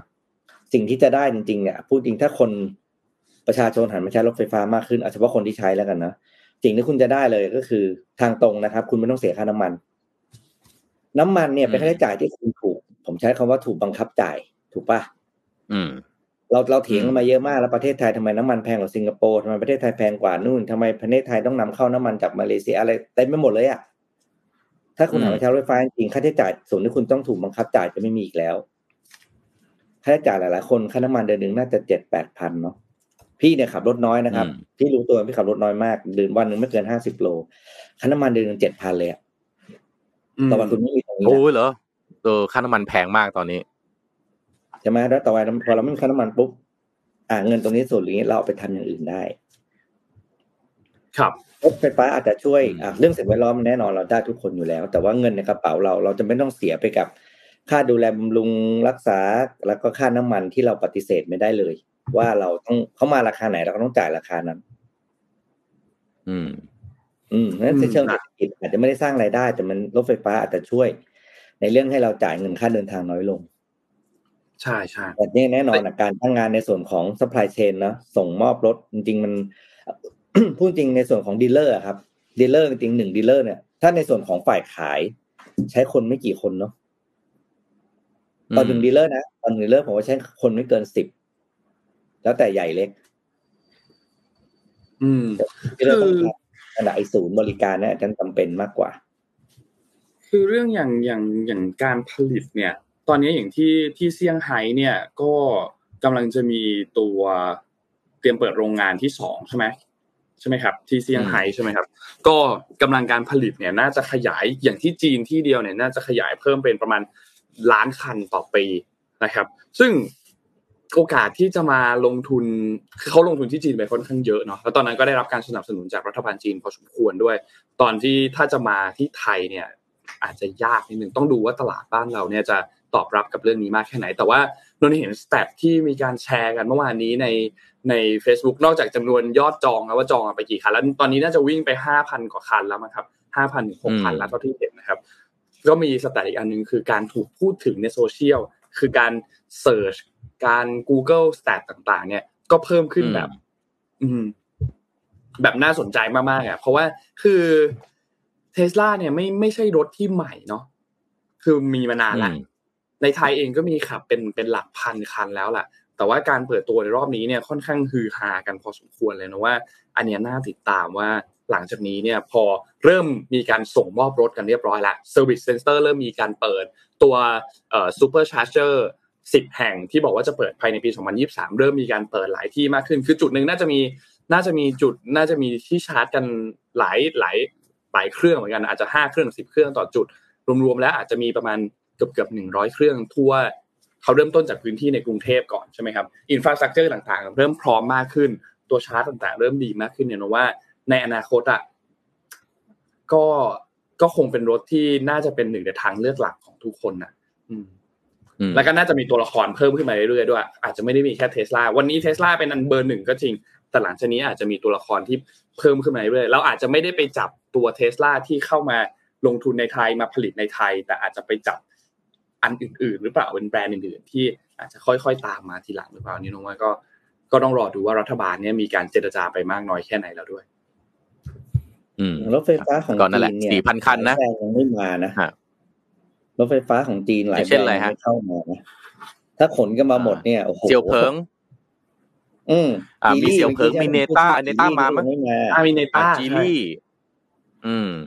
BYD นี่มาแค่รุ่นเดียวน่าสนใจใช่ป่ะ Atto อะ Atto three อืมใช่ไหมเขามีคือม BYD เป็นรถอันดับหนึ่งของรถไฟฟ้าอันดับหนึ่งของจีน ถูกปะครับ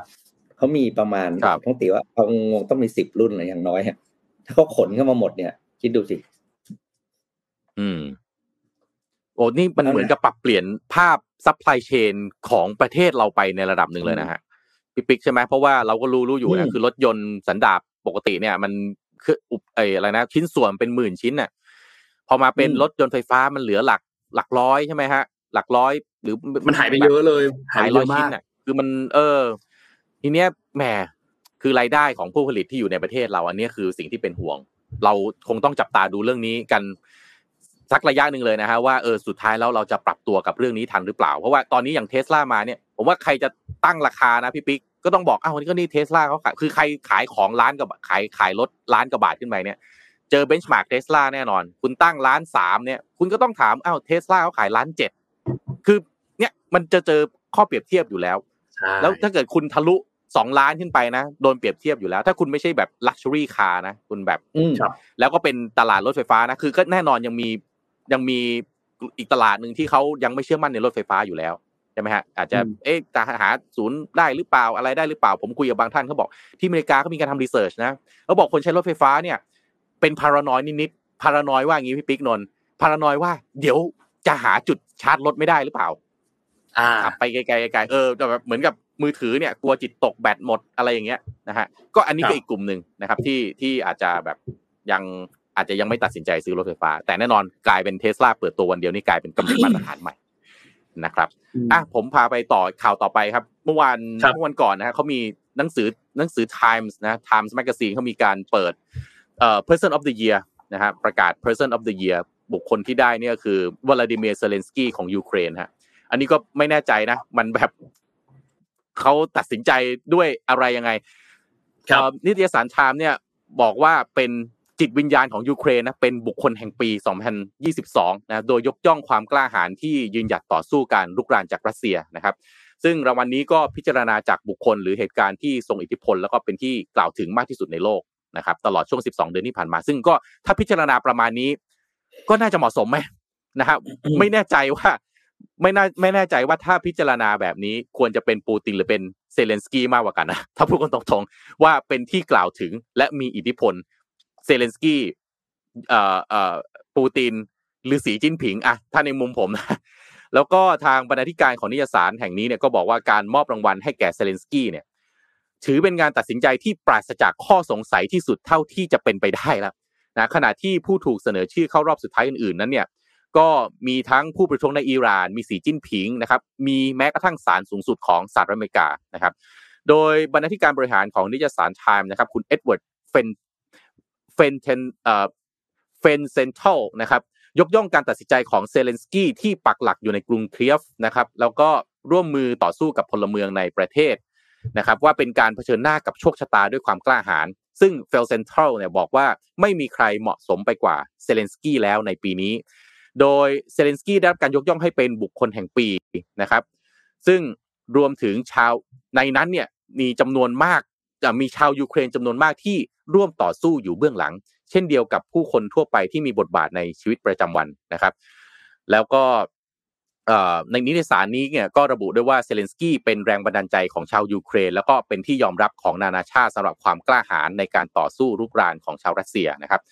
โดยบอกว่าความสำเร็จของเซเลนสกี้ในฐานะผู้นำในช่วงเวลาสงคราม อยู่บนข้อเท็จจริงว่าความกล้าหาญของเขาจะถูกส่งต่อออกไป โดยหน้าปกนะฮะก็ที่เอาขึ้นมาตอนนี้นะครับ หน้าปกนิตยสารไทม์ฉบับล่าสุดนะฮะก็นำเสนอภาพของเซเลนสกี้ในชุดสีเขียวแบบทหาร ซึ่งเป็นเอกลักษณ์นะฮะเราก็จะเห็นภาพเซเลนสกี้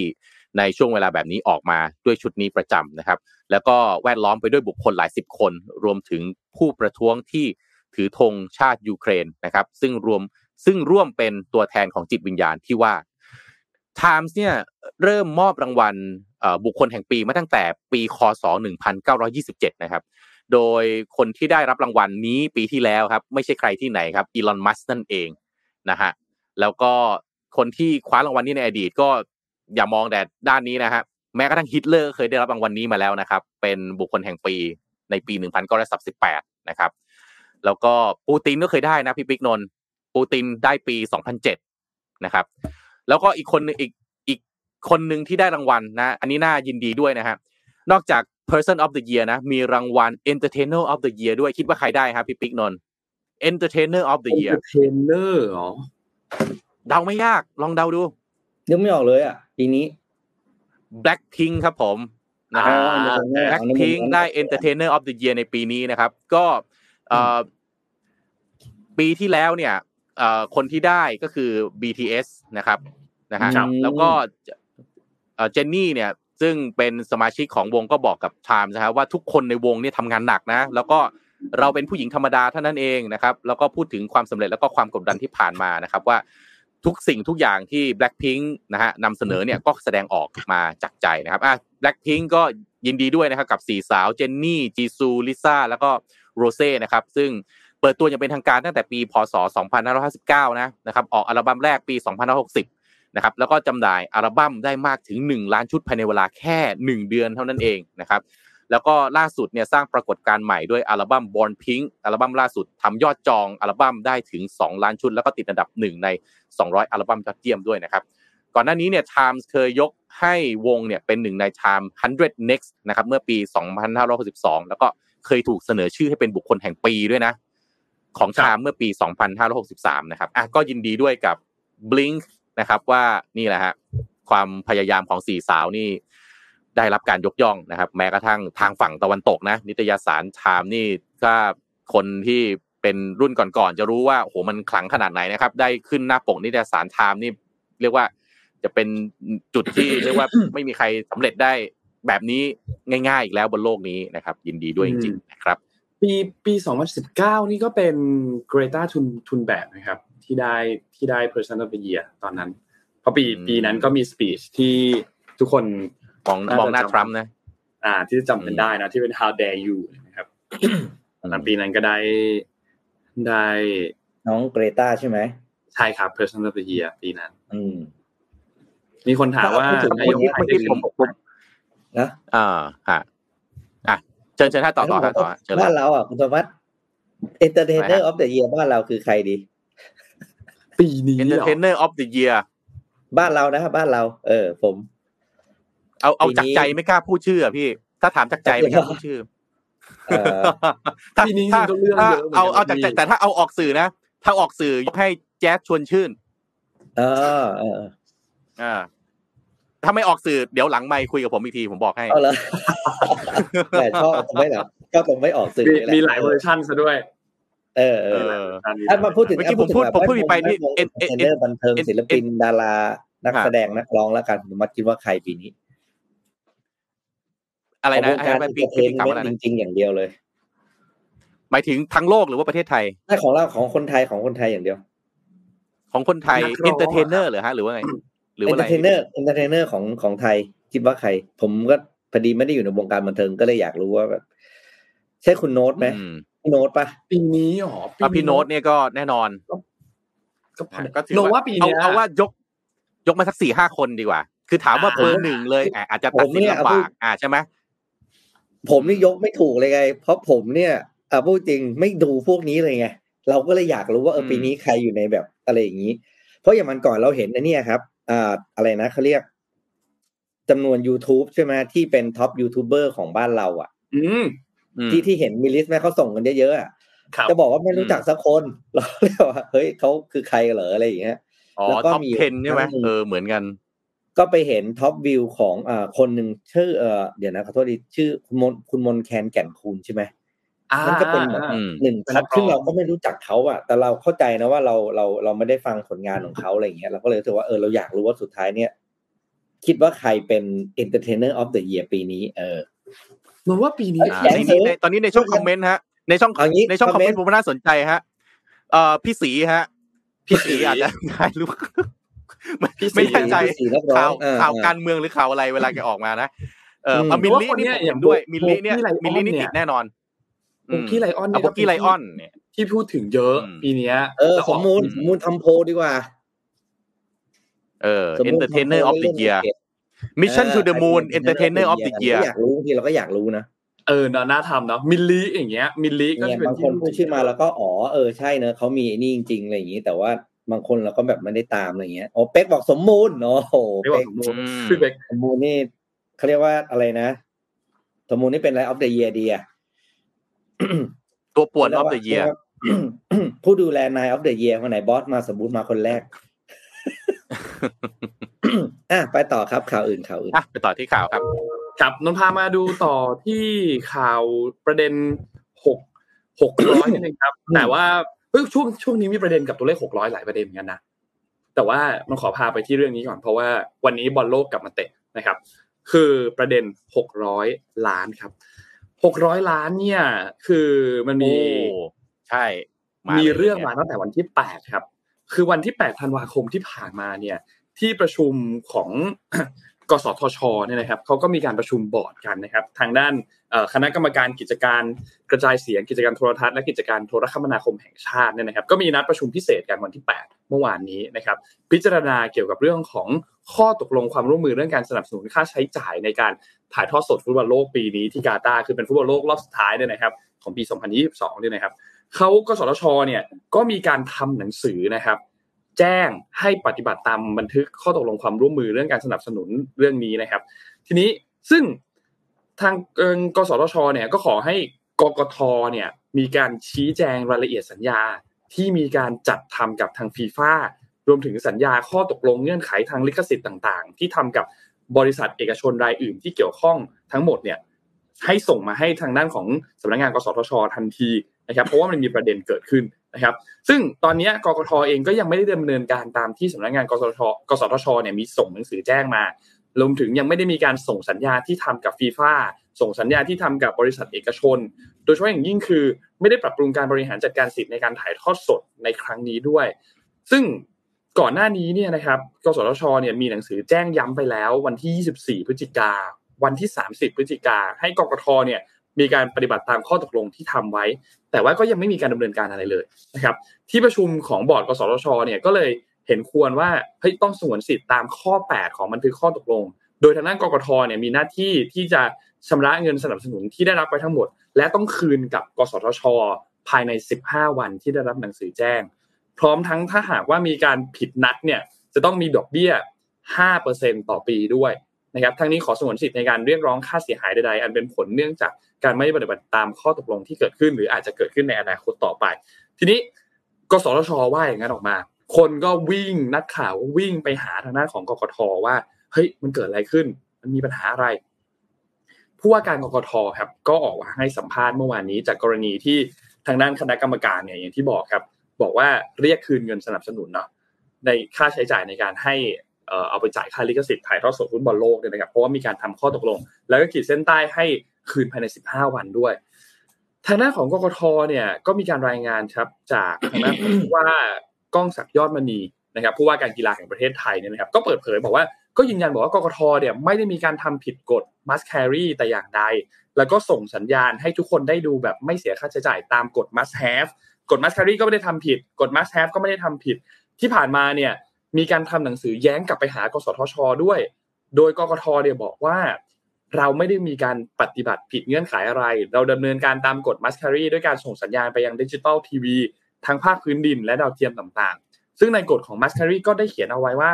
ทุกอย่างต้องอยู่ภายใต้ลิขสิทธิ์นั้นด้วย ซึ่งก่อนหน้านี้เนี่ยเขามีประเด็นอันหนึ่งครับ คือศาลเนี่ยได้มีการวินิจฉัยข้อพิพาท ระหว่าง AIS กับ True True Corporation ใช่ไหมครับ โดยคำสั่งศาลเนี่ยก็ได้กล่าวถึงกกทและกล่าวถึงกสทช ให้ดำเนินการถ่ายทอดฟุตบอลโลกให้ประชาชนเนี่ยได้ดูฟรี ไม่เฉพาะแค่ IPTV เท่านั้น ซึ่งก็ถือไปเป็นตามกฎมัสคารีที่ศาลเนี่ยเขียนไว้ชัดเจน เพราะฉะนั้นการดำเนินการของกกทก็อยู่ภายใต้ลิขสิทธิ์ของคำสั่งศาลไม่ได้มีการไปละเมิดอะไร เพราะฉะนั้นการที่กสทช เรียกเก็บเงินคืนแบบนี้อยู่ที่มุมมอง ทางนั้นอาจจะมีมุมมองที่ต่างกัน และเป็นที่มาของการทำหนังสือตอบกลับไปว่ากกทเนี่ยไม่ได้ทำผิดอะไร ทุกอย่างให้ไปดูในคำสั่งของศาลได้นะครับ ก็เลยเป็นประเด็นกันเมื่อวานนี้ และดูเหมือนว่าจะยังไม่จบเลยนะ เพราะว่าทั้งสองฝั่งเนี่ยก็ต่างยืนยันในจุดยืนของตัวเองด้วยพี่โทมัสว่าไงฮะโอ้โหมันยังไงเนี่ย มันคืออะไรกันครับนี่ คือประชาชนอย่างเราเราดูแล้วเรางงนะเอาจริงๆนะ คืออะได้ดูบอลคือโอเคนะแต่ได้ดูบอล แล้วได้ดูแบบไม่ชัด อันนี้ไม่โอเค ได้ดูบอลแล้วไม่มีกล่องของทรู อันนี้ก็ไม่โอเคอีก วันนี้จะมาเรียกเงินกันคืนอีก ไม่โอเค คือสรุปยังไงครับ คือผมผมเอาจริงๆนะเรางงในรายละเอียดมากนะครับ ว่า คือมันมันเหมือนกับไม่ได้มีการประสานงานนะฮะแล้วตอนนี้ไม่ประสานงานประสานงานเลยนะฮะเอานอนูออกประสานงานประสานงานของเงินคืน ถามจริงๆเอาเงินคืนเอาเงินคืนยังไงฮะแปลว่า กกทมีงบประมาณขนาดเอาเงินไปคืนหกร้อยล้านได้ อย่างนั้นเหรอแล้วแล้วเรียกเงินคืนแล้วจะฟ้องกัน แล้วมันจะเป็นคดีความแล้วติดหนี้คือต่อไปยังไงฮะผมเราโอ้ฟังแล้วปวดหัวมาก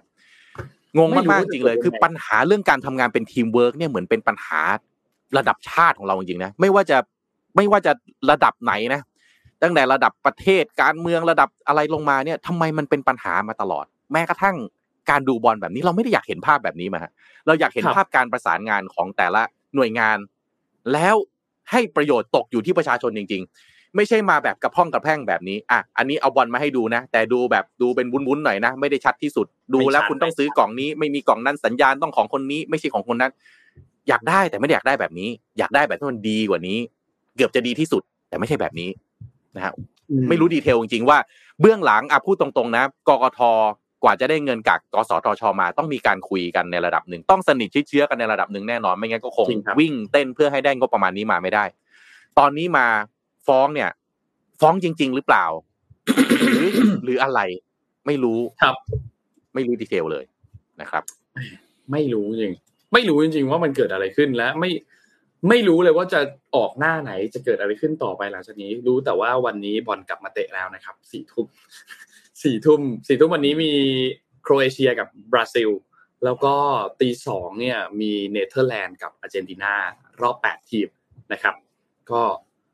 รอดูครับ ว่าผลจะเป็นยังไง ใครจะเข้ารอบสี่ทีมสองทีมนี้ถ้าใครชนะเขาเข้ารู้สึกว่าจะเข้าไปเจอกันเองนะครับ อืม รอดูครับ รอดูครับภูมิใจไปข่าวต่อไปเชิญครับ ฟังแล้วงงฟังแล้วมึนภูมิใจ สรุปว่าอะพูดจริงผมเพิ่งพิมพ์ด้วยเนี่ยว่าทรูได้ประโยชน์ที่สุดอืม ครับ เพราะว่าเป็นคนที่อาจณวันนี้คือเขาจ่ายตังค์มาเนี่ยเขาไม่ใช่เขาไม่จ่าย อันเนี้ยเข้าใจได้แต่ไม่รู้นะเขาไอ้หกร้อยซึ่งเป็นส่วนต่างตรงนี้สุดท้ายใครจะต้องรับผิดชอบเขาคุณจะให้กกทไปฟ้องทูมก็ไม่ได้เขาก็ถือว่าเขาก็ทรายถูกถูกต้องตามที่ตกลงกับกกทถูกไหมอืม สรุปเนี่ย ไอ้หกร้อยเนี่ยฟ้องก็ไม่จบ มันจะเหมือนอะไรแล้วคุณธมัสเหมือน BTS กับกทมอะฟ้องมันอยู่นี่ไม่จบเหมือนกันอันนั้นครับอันนี้ก็ไม่จบ อันนี้ยังไม่ได้เอามาเล่าเพราะว่าสุดท้ายเนี่ยก็กกทจะมาก็จะมาบอกว่า เกินกำลังกกทให้นายกตัดสินละกันเลย ยาวแบบนี้ยาว ยาวแน่ๆแล้วจริงๆเนี่ยหกร้อยล้านกกทมันเป็นงบที่ไปพัฒนากีฬาในด้านต่าง ๆ ด้วยนะ อืม ถ้ากกทจะต้องมาใช้เงินหกร้อยตรงนี้เนี่ยแปลว่ากีฬาอื่น ๆ ของประเทศจะต้องได้รับผลกระทบถูกไหมงบที่เป็นเบี้ยเลี้ยงอะไรเราก็ไม่รู้นะแบบการจัดการพัฒนาประเทศ ในพัฒนากีฬาของประเทศก็จะไอเนี่ย สรุปนั่นแหละ เหนื่อย ดูบอลทั้งทีงงแต่แต่มันงงมากนะครับพี่ปิ๊กคือดูการจัดการของบ้านเราเนี่ยทำไมมันถึงงงแบบดูงงงแบบนี้ตลอดอะเมื่อกี้พูดถึงอย่าง BTS กับ กทมอย่างเงี้ยนะฮะให้ BTS วิ่ง แล้วก็บอกเขาว่าอะให้วิ่งไปเรื่อยๆนะแต่สุดท้ายไม่มีเงินจ่าย ติดเงินเป็นหมื่นล้าน แล้วก็มาฟ้องกัน เอกชนก็ต้องมาฟ้องแล้วก็ได้ไหมฮะ ตั้งแต่ปีก่อนแล้วนะฟ้องนี่ไม่ฟ้องธรรมดามาขึ้นบิลบอร์ดด้วยทวงเงิน นี่แล้วก็นะล่าสุดก็มาทวงอีกรอบออกออกนะออกสปอตนะฮะนั่งรถไฟฟ้าไปเห็นคนมาทวงเงิน ละหน่วยงานไปอย่างเงี้ยโอ้โหบรรยากาศบ้านเรามันแปลกๆชอบกันนะอะส่วนเราปัจจุบันเราดูบอลไปอะเปิดฟีด Facebook ไปเอาเห็นเขาทวงเงินนะฮะ ให้คืนเงินค่าลิขสิทธิ์บอลโลกไป อะไรอะไรกันครับ นี่ดูแล้วมึนไปหมดฟีฟ่าคงหัวเราะฟีฟ่าคงหัวเราะนะประเทศนี้มันอะไรกันวะอืม อืม แล้วเราแค่งงผมก็แค่งงว่ากสทชสุดท้ายเนี่ยณย้อนกลับไปตอนแรกเลย ไปดึงกกทเข้ามาทำไม อืม เดี๋ยวนี่แหละแล้วกกทเขาก็เป็นผู้รับผิดชอบหรือเปล่าก็เพเป็นราะเขาเป็นการกีฬาไปไงมอบใช่ไปมอบหมายให้เขาทำไง อืมใช่ไหมอันนี้เราก็เป็นคนเพราะว่ารับผิดชอบโดยตรงประเด็นมันคืออยู่แค่การการจัดการสัญญาเองนะคุณโทมัสเรื่องเนี้ย อืมอสทชไปซื้อสัญญามา เพราะเพราะว่าการซื้อสัญจะคุณจะเผยแพร่ได้มันต้องอยู่ในเงื่อนไขของกสทช ถูกปะกสทชด้วยครับควรจะเป็นคุมคนคุมเรื่องเรื่องของ เอ่อ ใครจะได้สิทธิ์ในการออกเพราะฉะนั้นคุณจะเป็นเจ้าภาพไปซื้อมา แล้วก็คุณจะจัดการก็ว่าไป อืม แต่ว่าอืมอย่างอย่างเคสนี้เนี่ยเหมือนจะเป็นทางด้านของกกทที่เป็นเจ้าภาพในการไปคุยอืมคือจริงๆแล้วอะเริ่มต้นเลยเนี่ยมันจะต้องเป็นเอกชนที่ไปคุยกับทางทางบริษัทนนท์จำชื่อบริษัทไม่ได้แล้วเพราะฟีฟ่าไม่ได้เป็นคนเจรจาตรงเองบริษัทจ้างอืมจ้างสมมติว่าเป็นบริษัท A บริษัท A เนี่ยเป็นคนเจรจาลิขสิทธิ์กับทุกประเทศ แล้วก็อืมรอบนี้เนี่ยก็เอกชนคุยกันก็ไม่สำเร็จสักทียังดีลกันไม่ได้สักทีสุดท้ายก็เลยต้องเป็นทางด้านของกกทที่เป็นตัวตั้งตัวตีเพื่อที่จะไปเจรจากับทางด้านของบริษัทเอกชน บริษัทนั้นที่เป็นตัวแทนของฟีฟ่าแล้วก็ไปหาเงินมาจากตรงนั้นตรงนี้อย่างที่เราเห็นข่าวกัน ทีนี้ตอนนี้นะฮะมันจะกลายเป็นว่ากกทเนี่ย สังกัดกระทรวงกีฬาใช่ไหมฮะเอ่อท่องเที่ยวและกีฬาใช่ไหม กสทชอยู่ดีอีอะเดี๋ยวคอยดูเดี๋ยวกลายเป็นเรื่องกระทรวงกับกระทรวงแล้วทีเนี้ยละยาวเลยมหากราบเลยนะคุยกันยังไงจะจบกันยังไง พี่เก่งมาพี่เก่งพี่เก่งพูดพูดประโยชน์นี้นนเห็นด้วยมากเลยคือ ประเทศเราเนี่ยมีปัญหาครับ เรื่องการวางแผนล่วงหน้า คือชอบทำอะไรแบบแล้วใกล้ deadline แล้วอะเหลือเวลาอีกแวบๆมาทำมีหลายเรื่องแล้ว BTS กัญชาบอลโลก จริงมีมีโนคิดว่ามีอีกหลายเรื่องเลยที่เราชอบมานั่งวางแผนกันในช่วงแบบ โค้งสุดท้ายแล้วอะแล้วสุดท้ายปุ๊บมันก็ไม่ไม่ไม่เหลือช่องทางอะไรแล้วไม่เหลือทางเหลือแค่ทางเดียวที่บังคับว่าต้องไปทางนี้เท่านั้นแหละ ซึ่งไม่ไม่ดูแล้วไม่น่าจะเป็นทางที่ดีสักเท่าไหร่เนี่ยนะครับ แล้วสุดท้ายก็อย่างที่ทุกคนเห็นครับว่ามันเกิดปัญหาตามมาทีหลัง เนี่ยมันเป็นกลยุทธ์เราน่าอย่เขียนหนังสือนะฮะปกติเราเราเราเรียน MBA เรียนบริหารกันใช่ไหมฮะเราเรียนตำรา Kotler นู่นนี่เราน่าจะมีตำราหนึ่งฮะ Thailand Management นะฮะเอามาให้เรียนกันดู แต่ละเคสที่เกิดขึ้นในประเทศเราครับจะได้จะได้เอาไปเป็นนะเรียกว่าเป็น learning curve นะว่าแต่ละเคสของเราเนี่ยเออเราจัดการแบบนี้เรามี learning curve อะไรกับมันบ้าง เพื่อที่จะป้องกันไม่ให้เกิดปัญหาขึ้นอีกนะคนไอ้ยผมพูดซีเรียสจริงๆนะเอาใช่ของพวกเนี้ยเขียนเรื่องเรื่อง case study จริง ๆ เหล่านี้เลย และเอาไปให้นักศึกษาในมหาวิทยาลัยได้ศึกษากันจริง ๆ เคส BTS กับกทมอะเคสกัญชาเนี่ยคุณเก่งพูดมาเนี่ยเห็นด้วยเลย นะครับว่าอะคุณทำมาก่อนเอ้ยแล้วดันลืมเรื่องผ่านกฎหมายนู่นนี่นั่น ให้มารองรับอ้าวลืมเรื่อง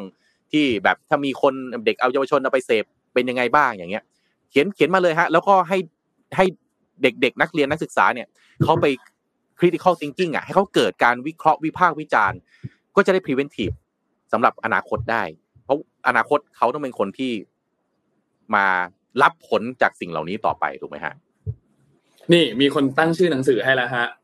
Thailand last อะไร minute ฮะ last minute management ทำไมชอบพูดชอบทำไมตรงใจกับผมเลย ตอนแรกผมก็คิดชื่อเนี้ยแหละ Thailand last minute management เนี่ยแหละอืมแหม่นั่นแหละนี่อะชื่อไทยอะผมเดี๋ยวตั้งทิ้งชื่อไทยให้ด้วยไหมครับชื่อไทยครับบริหารยังไงให้ประชาชนจนตรอก บริหารยังไงคุณผู้ชมเฉียบครับพี่คือวิธีการแบบนี้จริงๆคือเอาไปห้ากะโหลกเรชอบเอาสถานการณ์ชอบเอาตัวเองไปอยู่ในสถานการณ์ที่เราไม่มีทางเลือกนะครับ อืม แล้วก็เอาไปอันห้าเนี้ยกะโหลกฮะพูดจริงเนี่ย ถ้าในเชิงของกลยุทธ์ของการเจรจาต่อรอง นี่คือหนึ่งในกลยุทธ์นะครับ บีบอืมให้คู่สนทนาไม่มีทางเลือก เราต้องยอมรับในข้อเสนอที่เราให้ โอ้โห มันสุดยอดกลยุทธ์ นี่คือนี่คือหนึ่งใน strategy ของการ negotiation นะครับ อันนี้ผมบอกให้เลยแล้วอืมมันอยู่ที่ว่าคุณ negotiate เรื่องอะไร อืมอย่างเนี้ยอืมอย่างเรื่องบอลโลกผมพูดได้เลย ทุกคนรู้ว่ายังไงคนไทยก็ต้องดูถูกไหมรัฐบาลก็รู้ว่ายังไงคนไทยก็ต้องอยากดู เพราะถ้ารัฐบาลเอาลิขสิทธิ์มันไม่ได้รัฐบาลเสียคะแนนแบบโอ้โหต้องบอกว่าไม่รู้จะอธิบายยังไงถูกปะอืมคุณไม่รู้เหรอบอลโลกเขาเพิ่งประกาศเมื่อวานหรือว่าจะเตะอืมจริงเพราะคฉะรับนั้นพี่เนี่ยเนี่ยอย่างประเด็นตอนคือฮะคุณรู้อยู่แล้ว แต่คุณไม่ทำแล้วสุดท้ายคุณก็รอให้สุดท้ายเนี่ยต้องรีบโลกโลกโลกโลกโลกโลกโลกแบบเหมือนเหมือนจนต่อแล้วต้องทำอะไรก็ได้ แล้วพอเป็นจนต่อปุ๊บทุกคนโฟกัสแค่ว่าจะดูหรือไม่ได้ดูไม่ได้สนใจดูว่าไอ้ที่มาของการได้ดูนั้นคืออะไร เงื่อนไขเป็นยังไง แล้วมันมาปูดทีหลังไงเพราะว่าเดี๋ยวนี้โลกไม่เหมือนเมื่อก่อนไงครับ โลกมันเมื่อก่อนเราใครทำอะไรเรารู้ยากเพราะข้อมูลมันเข้าไม่ถึง เดี๋ยวนี้เนี่ย ข้อมูลมันเข้าถึงง่าย เด็กรุ่นใหม่ก็ถึงบอกเขาถึงถอนงอกคนรุ่นเก่าไงว่า ความรู้ไม่สำคัญเท่าคำถาม หรือว่าการนำความรู้นั้นไปใช้ เพราะว่าความรู้มันเข้าถึงง่ายแล้ว อย่าคิดว่าคุณทำอะไรอืมหมกหมกมุกมุกมุกมุกมุกมุกมุกทำกันสองสามคนแล้ว ทุกอย่างจบไปโน มันคนละโลกแล้ว อืม นี่แหละชอบทำให้เราอยู่ในสถานการณ์ที่จนตรอกโดยไม่จำเป็น เราก็จะได้อะไรอย่างนี้แหละหนังสือไปเขียนหนังสือรอเอฟที่ไหนฮะมีมีฮะทีมงาน เอ่อมีแฟนรายการรอซื้ออยู่เยอะเลยฮะหนังสือที่พี่ปิ๊กว่านะฮะอืม น่าสนใจนะเออที่จะมีใครเขียนบ้างถ้าพวกเขียนรวมเล่มออกมา แต่ว่าเขียนรวมเล่มออกมา พอตีพิมพ์ปั๊บนี่จะโดน จะโดนจะโดร่นวงเรียกไหมเข้าไปสอบยังไหมฮะคือคือคือมันก็แปลกนะ คือยิ่งพูดความจริงมาก ๆออกมา แล้วมัน แล้วแบบเออแทนที่จะเอาเป็น learning curve เนอะก็จะมีปัญหาตัวเองก็จะมีปัญหาอีก อือืมมมาไล่จับเขาหาว่าเขาอะพูดแล้วก็ทำให้ก่อความขัดแย้งภายในประเทศ ครับ อืม อืม เนี่ยถ้าดูนะอะผมไม่ได้อะไรนะ เราพูดกันตามตรงนะ เราไม่ได้โปรหรือสนับสนุนหรือแบบแหมเป็นแฟนคลับอะไรนักหนาอะผมดูอย่างเทสลาเงี้ยเปิดตัวพี่ปิ๊กนน์ดูนะ มาเนี่ย มามามาใหญ่ขนาดนี้นะ แต่ปิดข่าวเงียบเลยนะ ไม่มีไม่มีแบบข่าวอะไรเล็ดลอดออกมาเลย จนวันที่ตัวเองเปิดเปิดตัวรถ โอ้โห นี่ทุกอย่างมาเป๊ะๆเลย ต้องส่งมอบรถวันนี้นะจองอย่างนี้อย่างนี้งั้น ผมถาม น้องๆที่เป็น Tesla Advisor เนี่ยบอกโอ้พี่ครับ พวกผมไม่สามารถเอาหน้าไปออกสื่อได้เลยตอนแรกผมจะสัมภาษณ์เขาแล้วแบบถ่ายอะไรเก็บไว้อ๋อไม่ได้เลยครับพี่ถ้าแบบเป็นเรื่องของเรื่องข่าวต้องไปทาง PR เนี่ยมีการจัดการนะนี่มันเหมือนตำราตะวันตกเขาสอนเรื่องการจัดการนะผมเคยคุยกับผู้บริหารบางท่านนะครับ ที่เป็นแบบองค์กรใหญ่ๆหลายหมื่นล้านเป็นแสนล้านเนี่ยเขาบอกเฮ้ยคนไทยเนี่ยเราไม่ได้มีปัญหาเรื่องความรู้นะ เราไม่ได้มีปัญหาเรื่องแบบเอ่อเรื่องอะไรพวกวิทยาศาสตร์การคำนวณนี่โหเราเก่งมาก ปัญหาคนไทยเนี่ยใหญ่สุดเลยคือการบริหารจัดการเออผมฟังแล้วผมก็เออมันก็จริงไงเรามีปัญหาเรื่องการบริหารจัดการจริง ๆ ถ้าเราบริหารจัดการได้ดีนะโอ้โห ผมว่าเราไปได้ไกลมากนะแต่ว่ามันคงต้องเริ่มจากระดับสเกลของประเทศก่อนนะตอนนี้เราจะนะ แต่ละอย่างของระดับประเทศเนี่ยเราแหมมันเป็นปัญหาเรื่องการบริหารจัดการจริง ๆ นะครับ ครับอะอะประมาณวันนี้นี้ก็ครับวันนี้เนาะ เดือดเดือดๆกันนิดนึงวันศุกร์สุดสัปดาห์นะครับก็ชวนคุณผู้ฟังให้คึกคักกันหน่อยนี่คอมเมนต์มาวันนี้คอมเมนต์ถล่มทลายพอสมควรนะครับ ก็ถือว่าคุณเก่งคุณผู้ฟังก็ช่วยกัน ว่าไงฮะเขียนบอกว่าอยากรู้ว่าทางทรูทำดีลยังไงอย่างนี้ใช่ไหมก็เราก็ไม่รู้แต่ผมก็ตอบไปว่า เอาขึ้นแล้วกันสมมูลเอาขึ้นแล้วกัน พี่ตอบไปว่าไงอะดีลคืออะไรอะมีเปิด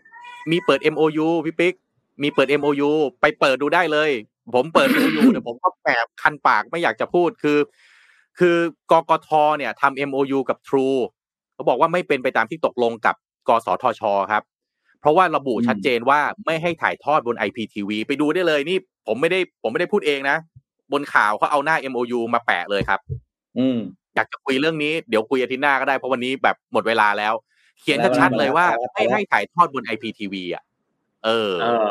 เออแล้วแล้วแล้วมันคือยังไงอะนะครับ เพราะว่าอืมจริง ๆ แล้วเนี่ย มันต้อง มันต้องถ่าย PTV ได้สิหรือเปใช่ล่ามันต้องถ่ายได้หมด เพราะมันมีมัสแครี่อ่ามามาแครี่ไม่ใช่เหรออ้าวแต่ทำไมอืม MOU เขียนบอก ไม่ให้ถ่ายบน IPTV อะ ซึ่งขัดนี่คือเลยกับกฎมาฟ้องกัน Mass Carry อ่างั้นงั้นงั้นต้องตั้งคำถามที่กกทแล้วนะ แล้วกกทตอนทำอะ ไหนบอกว่าบอกมีมัสแครีแล้วแล้ว MOU แบบนี้คำถามกกทไม่ได้ถามทางกสทช ซึ่งเป็นสปอนเซอร์ใหญ่เหรอแต่แต่แต่แต่ว่าถามทรูมากกว่าใช่ไหม กสทชจ่ายมากกว่านะหกร้อยล้าน ครึ่งหนึ่งครูรู้สึกว่าจะจ่ายครึ่งหนึ่งเลยสามร้อยล้าน ใช่ครึ่งหนึ่งเพราะฉะนั้นเนี่ย ผมเชื่อว่าในทางปฏิบัติ คุณมีสปอนเซอร์มาใช่ไหม คุณจะไปทำ MOU อะไร โดยปกติอะข้อความต่างๆใน MOU ที่เป็นสาระสำคัญ คุณก็ต้องบอกสปอนเซอร์อยู่แล้ว งั้นคำถามอ้าวแล้วกสทช ไม่รู้เหรอแปลว่าถ้าแบบนั้นแปลว่ากกทจงใจที่ไม่ให้กสทช รู้นะ ซึ่งผมก็มันก็แหมมันก็น้ำตื้นไปหน่อยหรือเปล่า ใช่อันนี้ไม่ไม่คาดเดากันไปน่จะอันเนี้ยบอกให้เลยอืมก็เป็นทำงานเหมือนคนรุ่นก่อนไง คิดว่าทำแล้วไม่มีใครรู้ อืม มันไม่เหมือนอะพูดจริงเนี่ย เรื่องนี้จะไม่ความจะไม่แตกถ้าไม่เกิดรูปภาพหนึ่งที่อาจารย์จุฬาท่านหนึ่งขออภัยผมลืมผมลืมชื่อท่านไม่ได้ ผมจำชื่อท่านไม่ได้ ที่ไปเอาหน้าจอตารางลิขสิทธิ์ฟีฟ่ามาจำได้ไหมอ่า แล้วที่มันมีชื่อแล้วเขียนแล้วบอกว่าคนที่ถือลิขสิทธิ์ อันเนี้ยคือใคร อืมอืมถ้าไม่มีรูปนั้นเนี่ย ความจะไม่แตกผมพูดได้เลย อืม รูปนั้นเนี่ยเขาเรียกว่าเป็นอะไรนะอ้าวเฮ้ยอะเพลงอ้าวเฮ้ยของน้องอะตอมต้องมา จริงจริงอืจริงมจริงจริงอืมแม่อะไปมันไปก็ไปนะไม่เดือดไม่เดือดได้ยังไงโอ้โหใช่ไหมฮะแบบเราเนี้ยดูบอลดีกว่าอืม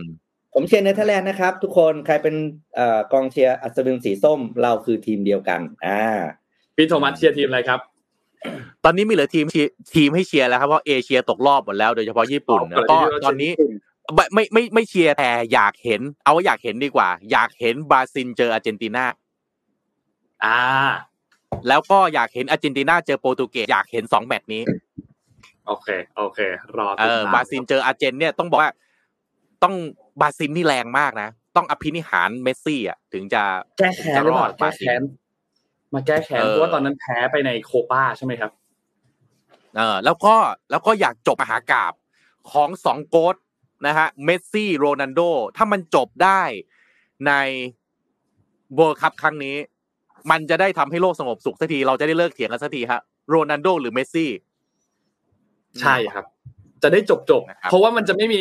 ข้อโต้เถียงอีกแล้วถ้าใครคนใดคนหนึ่งได้เวิลด์คัพคนนั้นก็จะเป็นโกดของจริง เออ คำว่าคำว่าโกดเนี่ยคือหวังว่า G O A T นะเผื่อว่าใครเผื่อใครเผื่อใครไม่ได้แบบว่าอยู่ในวงการฟุตบอลอาจจะไม่รู้ G O A T greatest of- greatest of all time เนี่ยนะครับ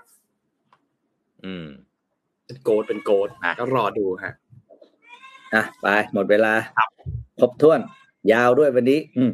ยาวจริงครับ วันนี้ขอบคุณ SCB นะครับ ผู้สนับสนุนแสนใจดีของเรานะครับขอบคุณ SCB มากๆนะครับ แล้วก็ขอบคุณท่านผู้ฟังทุกๆท่านด้วยนะครับ วันนี้มาคอมเมนต์กันเยอะเลย นะครับขอบคุณจากทุกช่องทางเลย Facebook Clubhouse แล้วก็ YouTube นะครับขอบคุณทุกคนมากๆนะครับ แล้วพบกันใหม่อีกครั้งหนึ่งในสัปดาห์หน้านะครับ วันนี้เราสามคนลาไปก่อนครับ สวัสดีครับ สวัสดีครับมิชชันเดลี่รีพอร์ต start your day with news you need to know